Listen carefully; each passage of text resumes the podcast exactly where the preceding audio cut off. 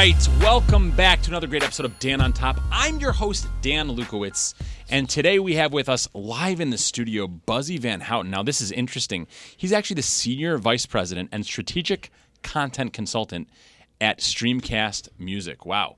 Buzzy, how you doing? I'm doing great, Dan. How are you?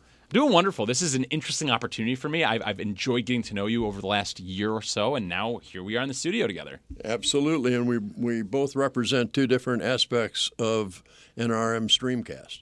And I am uh, currently really involved with the music side of it and the development of uh, merging artists and what we can do from them for them to get them to the next level. Uh, using our platform as a catalyst to make them get their careers going.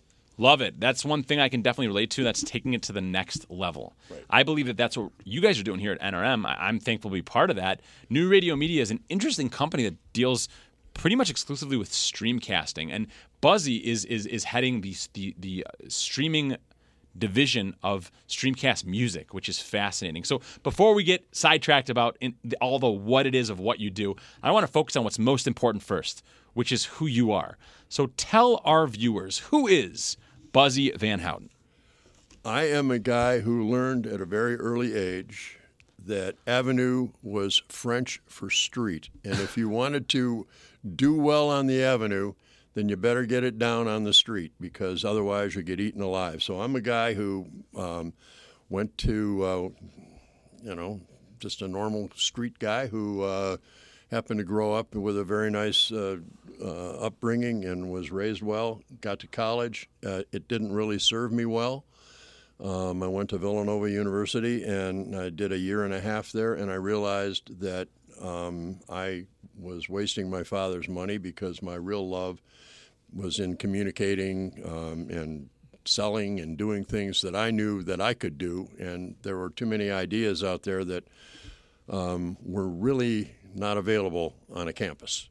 Because uh, I found out too that once you graduate uh, and you go to work for a corporation, they train you their way. They really, if things that you learn in school are basically the things that will keep you alive in the most basic portion of your career. Uh, outside of that, you get uh, you follow their rules. It's a the world out there is a um, how do I want to put this? The only way I can. It's a corporate, military corporate um, economy that we live in, and you do things the way that the corporation that you work for wants you to do it.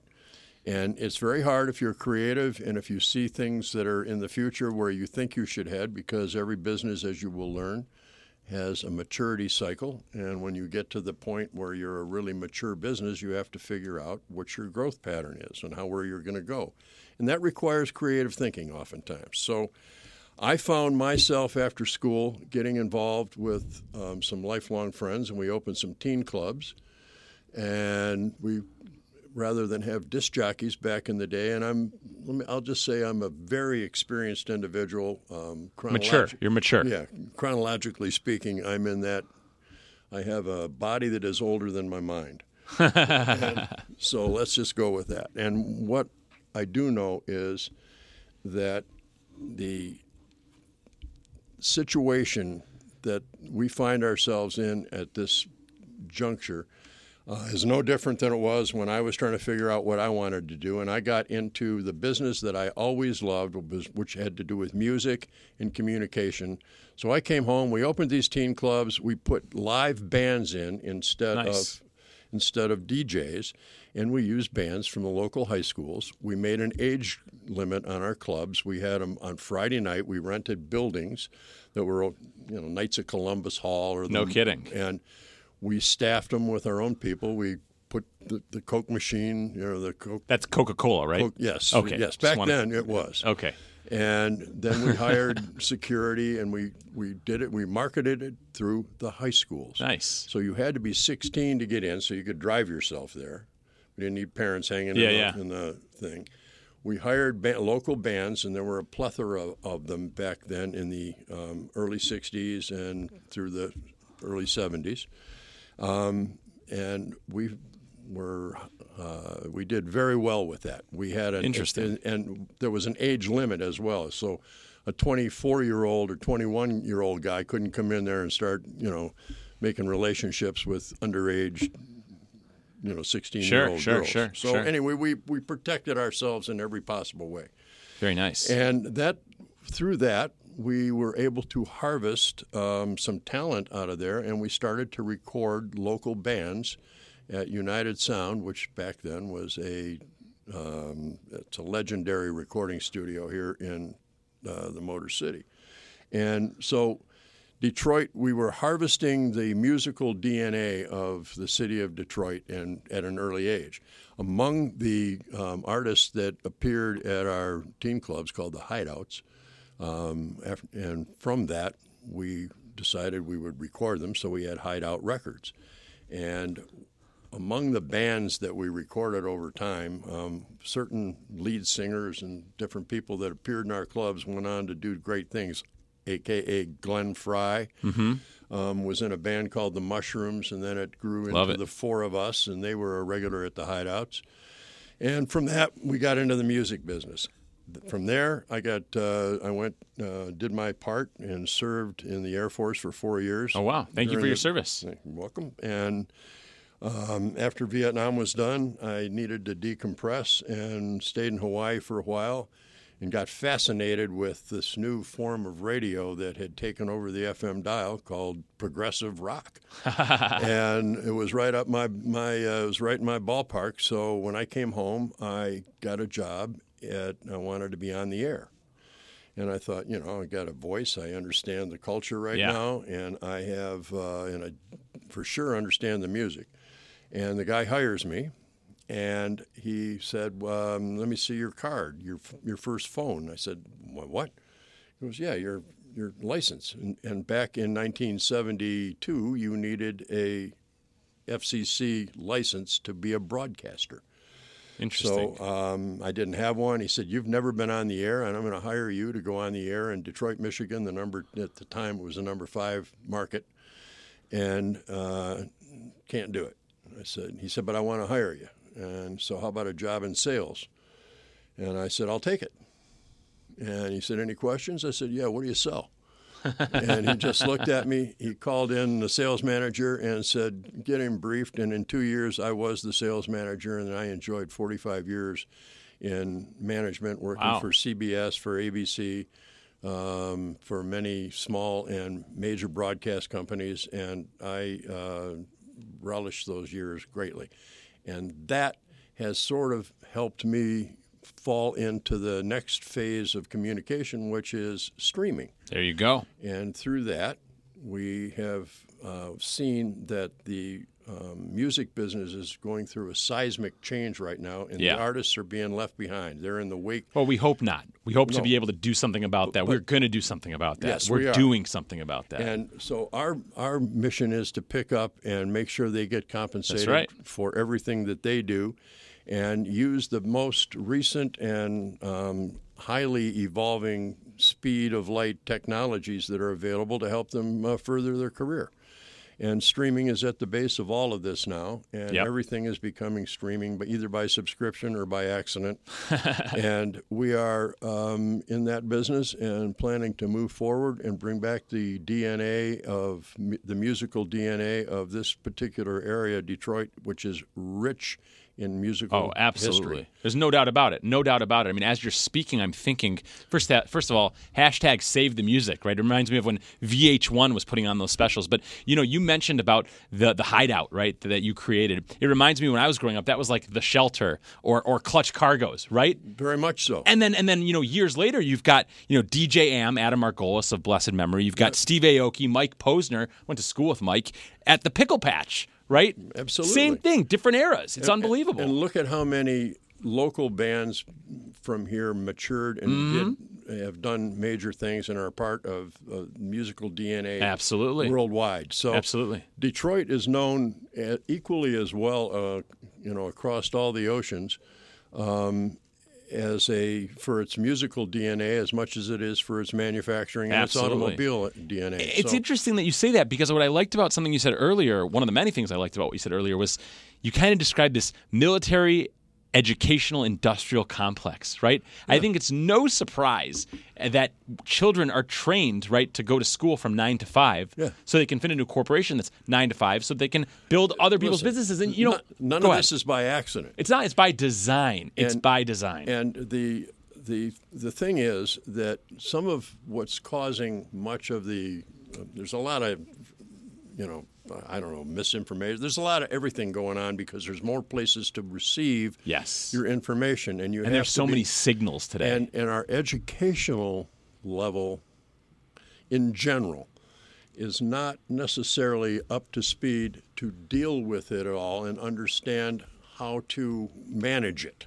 You're, you're right about that, and I think that that is exact. Herein lies the solution. I mean, check this out: CRE Pro course, right? This is an educational course that has now been adopted by colleges, by brokerages across the world, recorded here in Detroit, in that studio, right? And we aren't, you know, educational professionals. We're professionals in our profession, and through these streaming services, we created a whole, not just a course, not just a mentorship program, not just a recruitment agency, but a whole community. And, and here's the other thing that, that is interesting. We are a society that, excuse me, that is 100% reliable on people that are credentialed. What the hell does that mean? What? I mean, I know this that I remember when I gave my father the good news that I wasn't going to spend any more of his money um, wasting it on a college education that I was never going to use. Uh, I sold my uh, my um, certain sets of books that I, I was given when I first got there, so I could go to Florida for spring, and um, so that's told you where I was at. I was a Sure. businessman before I was even knew I was. but before you before you could read. but the generation coming through the pea shooter right now on, on the very low end. First of all, it, there's just there's more of them than there was me, baby boomer, and they're they've learned a lot of what not to do from my generation, sure. and they are entrepreneurial because they kind of have to be. They have they're forced into this this system that Yeah. you just brought up. Absolutely. And there, I have never met more young, twenty-something young people that are. It really gives me faith about what's coming for the generations You're right. that are that are entrepreneurial. They have grasped the idea of where technology can take them and how to use it, and they are they have to be creative to succeed. Eh, you know, based on numbers. Totally, absolutely. Not not just to succeed right now, but I think what did it is the the the pension went away. And when the pension went away, now why do I work for a corporation? I need to build it myself. So I just had a discussion yesterday. We were with uh, had a lunch with some buddies, and we were discussing. Somebody brought the subject up that the United States is America is an an empire in decline, and then we went through we went through the chronological order of empires and how long they lasted from Egypt Yeah, to you know, yeah, all of them, yeah, the? Roman Empire, etc. And one thing we all had in common and we all have this in common that every single empire imploded from within. Sure. And so the argument then went, well, what do we do? What's going to happen to us? And the uh, one of the guys who's uh, uh, in the financial s- sector said, well, what's going to happen to us is we're eventually going to have to become a form of socialism, just like the rest of Europe is and all these other places. And so that started this whole other almost fist fight Yeah, really. I'm ready. I, I'm about to be up in arms. so the, the, the point was, and then the, the the the guy who had, who I knew in high school, who had quit, Yeah. joined the Navy, and then and then figured out a way for himself to navigate through life, and has become very well off and done had a, made a great life for himself. He looked at everybody and he said, "Well, I know this much. I met, I learned it before I got kicked out of high school." And united we stand, divided we fall. We've never been more divided. That's the danger. And then everybody just shut up. And we are, then I said, well, herein lies the, the where we're going to go next is going to depend on who gets voted in and how things go because as long as we are in a situation where we have people making laws that don't understand where the country is headed and where technology and the world are headed and we continue to fall behind, we will um, continue to be in decline. And so that then everybody got the bill, and we all said we'll meet again. and it was a very interesting. And somebody brought up, you know, well, look where we are. It's, you know, I listed my house, and all of a sudden I had 10 people bidding way over the Yeah. list. And, and I said, yeah, well, that's a whole other situation. And you, my friend, are a um, veteran at your age already um, in this business, and you understand it and you grasp it, just like I did with my business when I found something I loved. I I didn't know how much money I made until the day was until I got a check. I went, wow. Yeah. I didn't count my You- You're lucky because you had to wait till the day's over. I have to wait until like April 15th of the next year. Well, there you. yes, I understand that, but and and you know the, the size of the number doesn't matter. It was each one was Yeah. a. When I got in the radio business, I always I, I grew up as a jock, so I, I you know if I was going to play some kind of a professional Mm-hmm. sport, the goal would be to become all pro, to be respected by your peer group in that industry. And so um, that's what uh, I, I went to work every day wanting to be an all pro radio guy. And I didn't care how much money I made. I was just the accomplishments because I was you go. doing something I loved. That's so important. And that's what you do. Absolutely. And you know, I grew up in this. My Bubby, my grandmother, who was here in the studio just a few weeks ago, she's 96 years old and she's been flipping houses since she was in her like probably 20s. When she came over on the boat, she didn't even speak any English. So we are. I think that I was fo- not forced. I was trained to be an entrepreneur because everyone in my family was an entrepreneur. Because in Europe we had everything taken away from us, and then in Germany we had everything taken away from us, and then in America we had nothing. So we had to build it ourselves. And myself personally, you know, I worked at a corporation, a, a very large corporation. You've heard of it called Amazon, mm-hmm. and I learned a lot there, right? And and it, it's helped me and molded me. And all the while I've been flipping houses and doing investing and doing all this stuff for decades. But the point of the matter is, is that I realized that unless I was running my own business, I was not able to scale at the level that I wanted to. Number one. Number two, America, I think, is one of the greatest corporations in the world. Hmm. Okay. That's exactly what it is. And America rewards its citizens who do the job that America's supposed to do build roads, create jobs, build small business, create infrastructure, feed, clothe, you know, the, the poor, the wealthy, everything. And that's what's amazing is that you have an opportunity to be an entrepreneur. And when you do those things, you get rewarded. That's the beauty of being in real estate. And that's our theme song coming up. So we are about out of time. I know you want to say something. Let's go with it. no, I, I just want to thank you for the opportunity to sit down and talk about what we're doing at Streamcast. And I would love to continue this conversation and learn more about what you do. I would like to be on the asking end sometime with you. Okay, that sounds like a threat. So I'm going to take him up on that. He could be on the asking end at a certain point. This has been another great episode of Dan on Top here at NRM Streamcast. We've interviewed Buzzy Van Houten, who is the Senior Vice President and Strategic Content Consultant at Streamcast Music. Buzzy, thank you so much. Thank you, Dan. It was a pleasure, and I look forward to more opportunities. You got it. I'm Dan Lukowitz, the host of Dan on Top. DanOnTop.com. Dan at DanOnTop.com. Reach out for more value. We'll provide it. We love you. We'll see you soon.